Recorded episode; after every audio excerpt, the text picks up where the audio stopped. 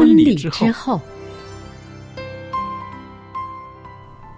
爱情的下半场爱情的下半场变幻莫测充。满挑战。也许许结婚后后发现枕边人竟然和你有着天壤之别的性格。天壤之别的性格。原来原来性性格不合真的会有问会题。有问题。嗨，到时再说吧。哦，婚姻充满了不可思议的惊叹和风险，难以理解的神秘和惊奇，独特的喜悦和哀伤。婚姻生活，此一时风平浪静，彼一时怒涛万丈。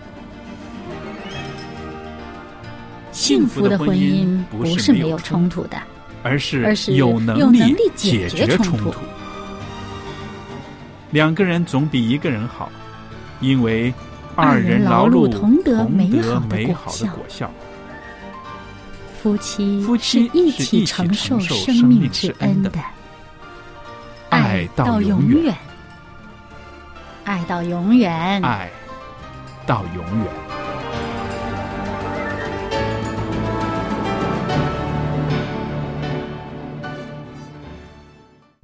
收音机旁边的听众朋友，大家好，我是肖佳丽，欢迎您收听《婚礼之后》节目。那今天呢，我们在婚礼之后的节目里边呢，也会跟大家谈谈一些过来人的经验。那在这儿呢，我们也欢迎小燕来参加我们的节目。小燕你好，您好，那我们上一次呢，就跟大家谈过了，说有一些离了婚的过来人，当他们在要进入第二次婚姻的时候呢，他们总结了自己第一次的婚姻失败的经验，然后呢，也把这些经验呢，呃，分享出来了，希望很多人呢可以得着一个提醒啊。嗯。那么我们上次说到的呢，就是他们告诉大家说，在婚姻生活里边呢，你一定要注意要去振奋另一半的情绪，还有呢，就是说不要回避金钱的问题，应该多谈论金钱的问题，把它解决了。有了共识，那么呢，它就不会再成为你们婚姻里面的绊脚石了。嗯那今天呢，啊、我们再继续的呢，啊、谈这个过来人的经验。这次呢，我们说到这些经验呢，也蛮有意思的。他们说到说啊、不要计较过去，还有一条呢是说到埋怨啊，也要有方法的，就是说 埋怨都有讲究的哦。嗯嗯嗯还有呢，就是说啊、不能够自己不高兴的时候就把自己封闭起来，要常常的敞开自己的心扉，嗯很有意思啊。嗯，对。那么我们一条一条的谈哈。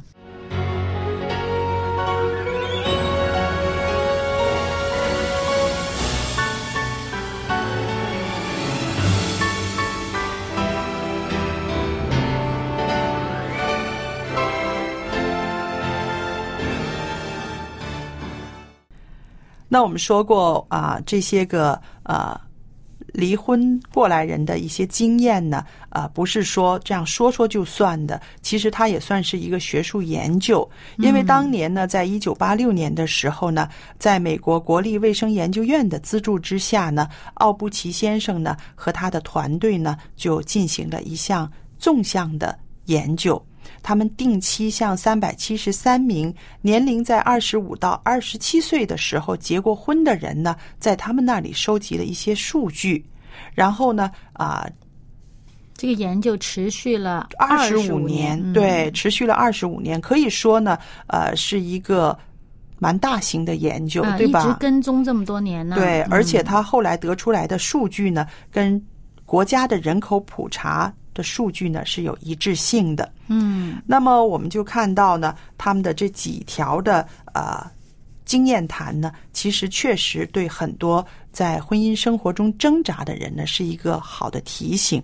嗯那今天说的这一条提醒呢，他是说到不要计较过去，而且呢，有一句话特别有意思，小燕他说啊，你最好呢忘掉六个月前和你伴侣的那次吵架，哦，就是超过六个月之前的，通通的忘记。，对，嗯，挺有意思的，是不是？如果都是这样子心态的话，我相信太久远的事儿。对夫妻之间翻旧账的这个机会就不多了，对吧？嗯对我们把六个月以前夫妻之间的一些矛盾全部封锁起来，把它忘了。我们说的忘了，不是说忘了就算，其实它内中呢有一个含义，就是饶恕了，嗯，过去了，嗯不再计算了，就让它过去。嗯，是，过去的事情就让它过去呢。这样子的话呢，你可以重新开始。嗯，不然的话，一个人没有办法永远活在过去的状态。是。嗯我们说，就是如果想要这个婚姻关系，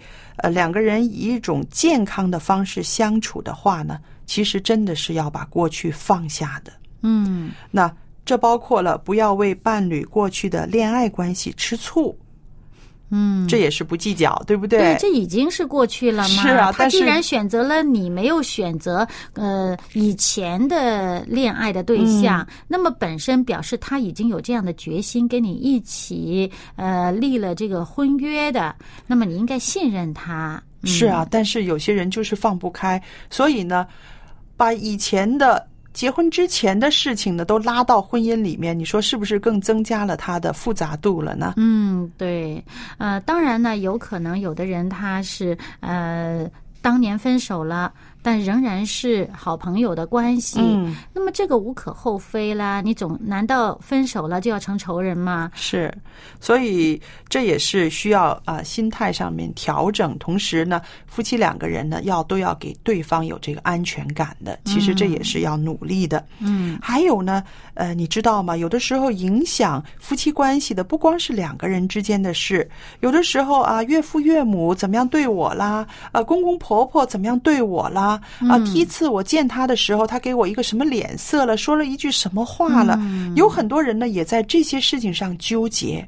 嗯，那这个事情其实、啊对也是影响婚姻关系的。所以刚刚说嘛，呃，时间太久的就不要再去理会了，当它过去了。是啊，嗯所以我们说这个啊，一个婚姻破碎了，离婚总是有他的一些理由，对不对？嗯那好了，我们看到这些过来人，其中告诉我们要特别小心的，就是说不要计较过去，哎，好的要记呀、好的要记，对开对开，心的要记着呀。是啊，你不开心的时候就多惦记惦记人家对你好的时候。嗯啊嗯，那你不就冲淡了那种不满了吗？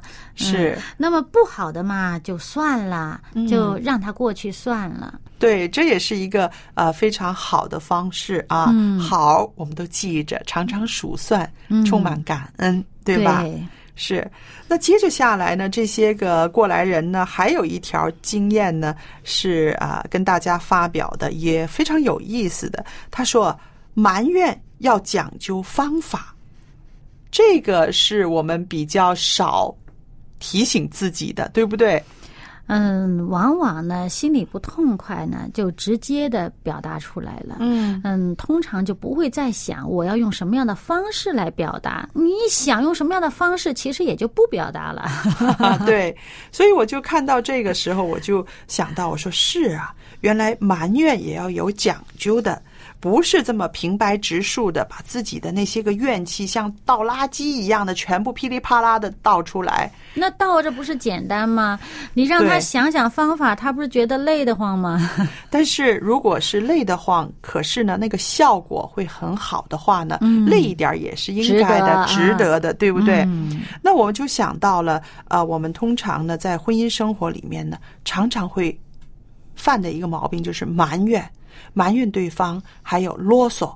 嗯，那这个埋怨啰嗦不光是女人的，其实我觉得现代社会里面呢，很多男人也会埋怨妻子啊、会呀、尤其是这个出门慢一点啊，嗯哎呀，这噼里啪啦的这话就来了，嗯那种焦躁。那种不耐烦是男人很多男人特别容易犯的问题。是，还有一个埋怨呢，呃，不知道大家有没有想到，就是有些男人呢，回家吃饭的时候，一看这样桌子上摆的饭菜呢，总是埋怨，一两句也要说，三四句也要说。其实真的是没有体贴到家里面做饭的这个人呢这个辛苦。因为你想想，一年三百六十五天，在家吃饭的日子是绝大多数的，对不对？嗯那么常常呢，都是呃妇女在张罗家里面要吃什么。有的时候，我听一些我的姐妹们呢，呃，也会跟我诉苦，就是说，哎呀。一到星期四，我已经开始毛了。我说怎么样毛了？他说我会做的饭菜好像都做了。我这个接下来这个四五 四五六这几天我要做什么菜，我头都大了。嗯，那当然我自己是没有这方面的这个啊、困扰困扰，嗯困难困扰。可是我看他们觉得真的是好像很辛苦的，很痛苦的。那我有一个朋友呢，这个老公更是很会挑剔的，家里面四口人，他每天晚餐就是要四菜一汤，哦，是。还要求挺高的哈，要求挺高的，而且呢，爱吃，他也不知道是他爱吃，他吃的也不多，可是他就是要那个排场。嗯，那么啊、这个妻子就觉得是一个很大的重担，绞尽脑汁，有的时候自己觉得都不知道要做什么好了。所以呢，我就是觉得，其实夫妻在这方面呢，应该要体谅。嗯。啊。这件事对你来说可能不难，但是对他来说可能是一个很高的难度，对吧？？其实真的，每个人的这能力和个性不一样。嗯有的人呢，他呃喜欢新鲜，他要变着花样，他自己也有这个能力，他真的能够想出不同的花样来。是，啊，那么他就喜欢新鲜度。你如果天天饭桌上有同样类型的菜，他就看也看腻了，他就不愿不愿意动筷子。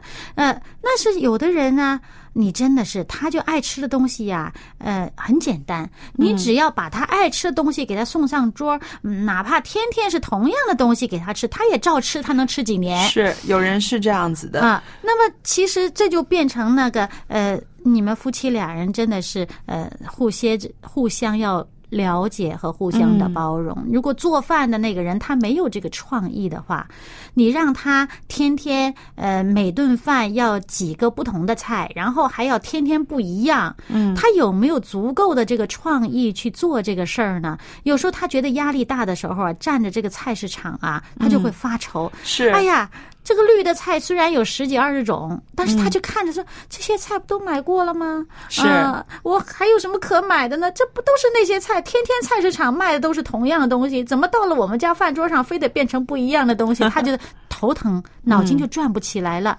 真的，当他觉得有压力的时候呢，脑筋就不那么灵活了。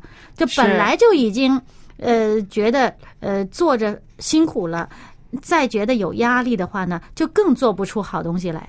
是啊，所以呢，在解决这个问题的时候呢，我也为他们啊呃出谋划策了一下，因为当时呢，啊、我的朋友呢，每次都是说，他说常常呢，啊、老公会埋怨，怎么又是这几种菜式啊？然后呢，他心里面就不痛快，就很不舒服。然后吃完饭之后呢，他说我洗碗的时候呢，我就会发出一些个抗议的声音，然后噼里啪啦，他就会抗议了。然后那我就看到他们之间的这种互动，这种呃，你埋怨我，然后我抗议你呢，真的是不是很健康的。于是我就是说，我说试一试啊。那么每天吃完饭的时候呢，大家询问一下，明天咱们吃什么呢？嗯我说你用咱们，千万不要说明天我要做什么给你们吃啊。分出你我来了。对，嗯然后我就是说，你试一试，问一问，明天咱们吃什么？啊、你们有没有什么建议？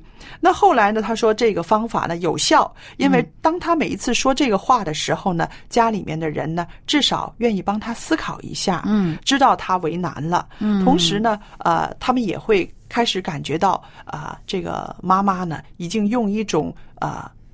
非常诚恳的征求意见的这种态度，向他们申诉的时候呢，大家谁也不敢说什么了。嗯，然后呢，后来呢，他就变成了一个习惯，每次呃在晚饭吃完了差不多的时候，他就会说啊、明天咱们家要吃什么呢？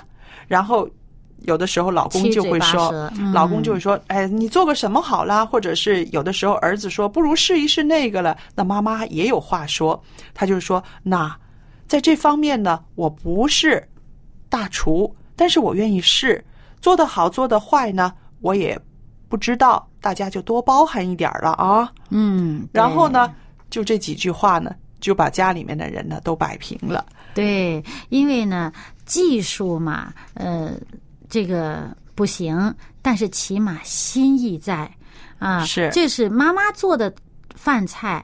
不管怎么说，都是带着祝福的，带着一种希望大家吃的健康的那种好的心愿在里面的，总比在外面呃吃的那些人家做的都是无动于衷给你做出来的菜要好吧？是那么还有呢，就是说你整天指望着家里这位呃帮你做饭的，嗯、照顾你三餐的这一位能够呃。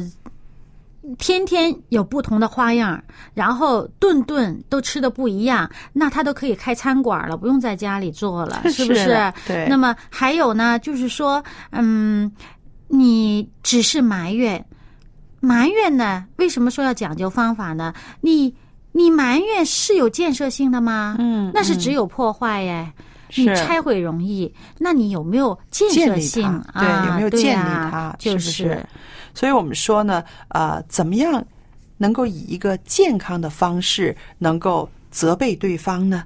所以这个呢，也是啊、呃婚姻关系中非常呃有技巧的一条了，对不对？所以也可以说是应该多说我们，而不是说你呀、我啊。嗯啊、如果看到对方心情不好，觉得很累的时候，不要说“你看你回来就是累成这个样子”，呃，我欠你的啦。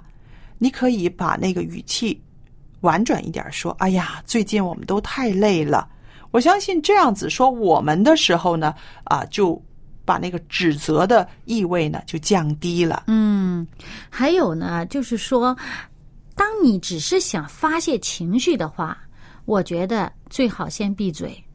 嗯，那么，嗯，你如果想埋怨，那么你带着办法，带着解决办法，嗯。就是说带着提出的建议来发表，那么会比会好得多哎，会比你只是单纯的要发泄自己的情绪要好得多。嗯，那我想到了，就是说，其实你带着建议来的话呢，你是想解决问题，对不对？对你是想解决这个问题，解决这个困境，那么对方呢就会看到你的诚意，你不是光是冲着我来的，你也不光是为了发泄，嗯那么呢，我们就是看到了这个他有用心思啊，是要解决问题，对吧？，对，那我还想起呢，以前有一个游戏哈，嗯就是说换位。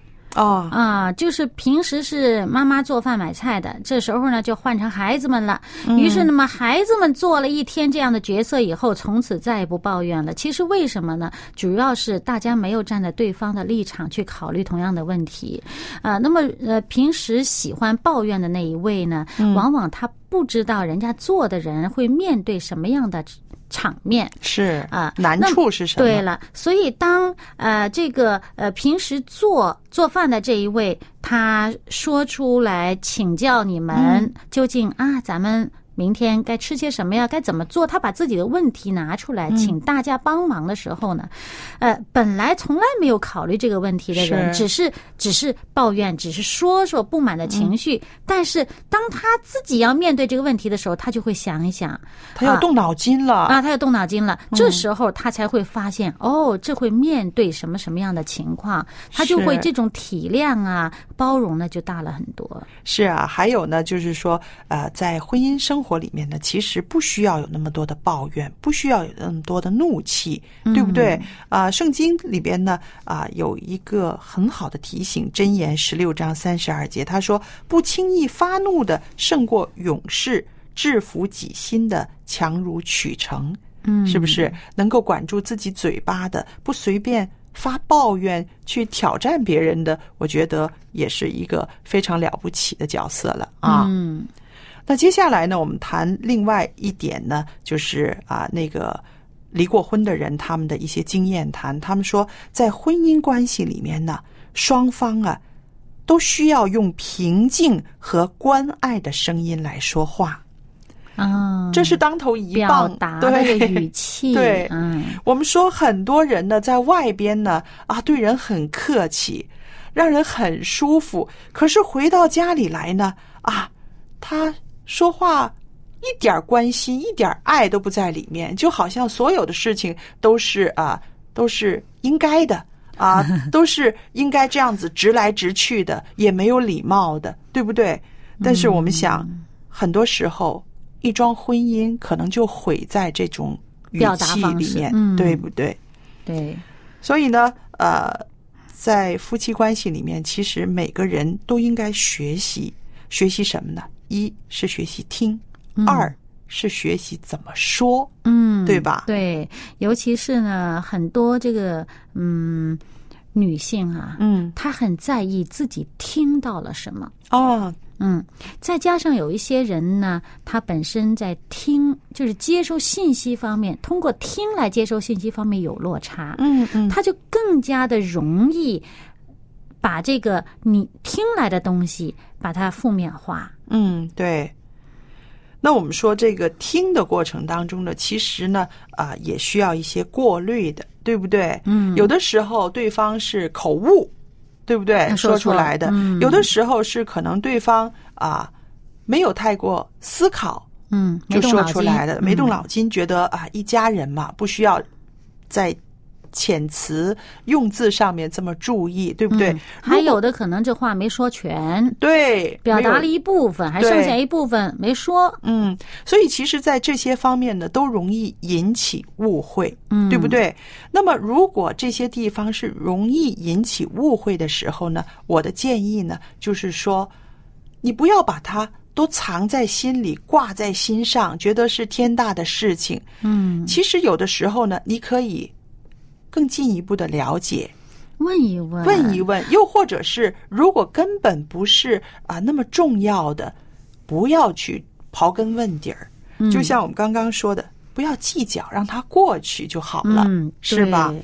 嗯、你听到了，听得高兴，哎，嗯那就高兴好了。就算是呃对方说的不是这么个意思，但是呢，哎，你听着高兴嘛好了，嗯啊，不用再去计较了。还有呢，你如果听了这话听着不高兴，觉着哎呀怎么着了，这里边有什么什么带刺儿的话在里面了，那么你是不是因为你听方面误解了？嗯，嗯，你不高兴了，那你不要藏在心里面，去求证一下，对问一问对方是不是这么个意思。是。嗯，其实我们说啊。让他过去，对面对，让他过对问题让他嗯忘记，那当然是一种比较消极的一个方法，对不对？嗯但是其实也可以有一个积极的方法，就是你可以问一问他，哎，我听到的意思是不是就是你的意思啊？嗯我怕我听错了嗯嗯啊。我觉得啊，你常常告诉对方，你说我怕我听错了，我想是不是这样的意思？你去求证一下的时候呢，啊，对方会愿意再把那个他自己真正想说的话，他可能再重复一遍的。嗯，千万不要啊、呃时时刻刻的会去怀疑，然后在心里面琢磨，但是呢，自己想要问的又不肯去问啊，这那个瞎猜，对糟糕了。嗯、这就会好像一个面教的在在心里边发起教来了。是，可是呢，嗯那个果效呢是非常的差的，对不啊、对？最后最后会变酸变馊了。是，所以我们说，这个夫妻之间良好的沟通呢，两个人都需要更多的展现自己，也就是说，要敞开心扉，要展示自己。无论是我误会了也好，我听错了也好，但是你要把它拿出来去求证一下，嗯，对吧？这在沟通方面是一种维护性的。是嗯对，再比维护性再进一步的，就是说你要主动的去建设，啊，对，，有一个建设性的沟通。嗯。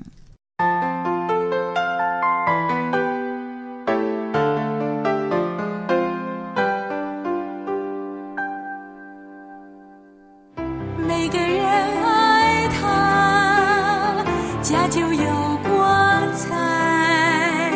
每个人付出，家就不孤独。每个人珍惜，家就有甜蜜。每个人宽恕，家就有幸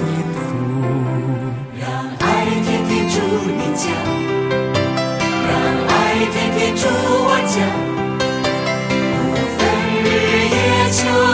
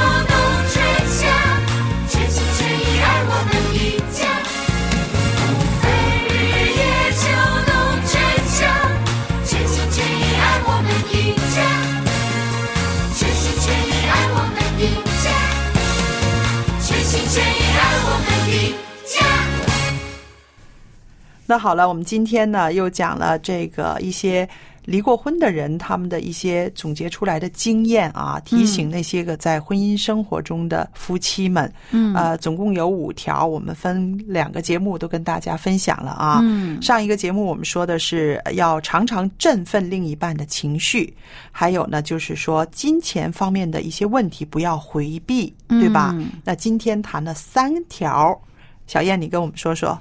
啊，不要计较过去，是啊、过去的事情让它过去算了。嗯还有呢，就是埋怨也要讲究方法，嗯，嗯，要有建设性啊，是吧？是。然后呢，就是要敞开心扉，是、嗯要把自己想知道的说出来，是吧？嗯不要猜。同时呢，专家也提出一个十分钟的法则，就是每天有十分钟的时间，两个人能够做一个良好的沟通，嗯就是体贴对方的心思，了解对方的心意啊。嗯好了，朋友们，那今天呢，我们跟大家呃分享的节目内容呢，到这儿又结束了。那我现在呢，把我们的联络地址呢告诉您，欢迎您写信给我们，谈谈您收听我们节目的一些呃感想，或者是您的婚姻生活的喜怒哀乐。那么我的电子信箱呢是佳丽，汉语拼音佳丽 at v o h c 点 c n，我可以收到您的来信。好了，今天的节目播讲到这儿，谢谢您的收听，再见。再见。